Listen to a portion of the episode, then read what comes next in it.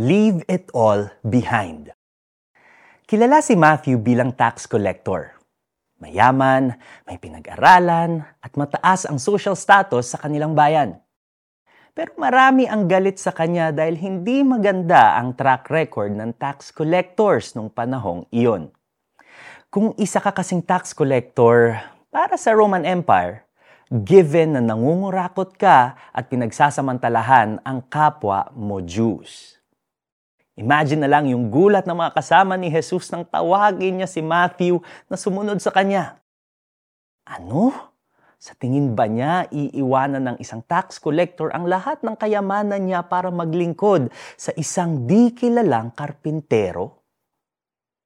Pero ganito nga ang ginawa ni Matthew. Iniwan niya ang kanyang trabaho at sumunod kay Jesus. Lahat ng ginhawa sa buhay, binitawan. Lahat ng pagsubok at paghihirap para kay Lord, pinagdaanan. Paano kaya ito nagawa ni Matthew? Ano kaya ang nakita niya para makonvince siyang talikuran ang ini-enjoy na kayamanan? Nakita ba niya ang majesty and authority ni Jesus?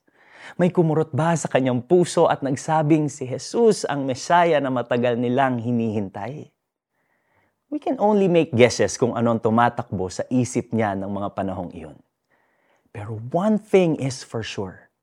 Tinawag siya ni Jesus para maging alagad niya. At ito ay enough para iwan ni Matthew ang lahat at maglingkod sa kanya.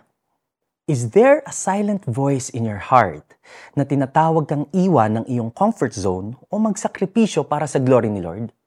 Pwedeng ito ay pagbabago ng career, pagdodonate for a cause, or pagtalikod sa isang bagay na alam mong hindi pleasing sa Panginoon. Willing ka bang iwan ito? Balikan ng example ni Matthew between Jesus at lahat ng kanyang earthly riches, Matthew chose the right thing to leave behind. Let's pray. Jesus, tulungan mo po akong maging sensitive sa tawag mo. May I be ready to leave everything behind and follow you. In Jesus' name, Amen. Tinatawag ka ba ni Jesus to do something na parang logical? Basahin ang Matthew 9 verses 9 to 13. Pray for courage na sumunod at i-let go ang mga bagay na gusto niyang bitawan mo.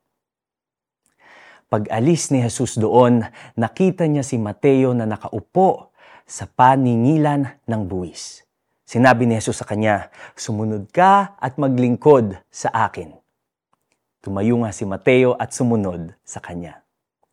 Mateo 9, verse 9. Mahirap, masakit, mabigat.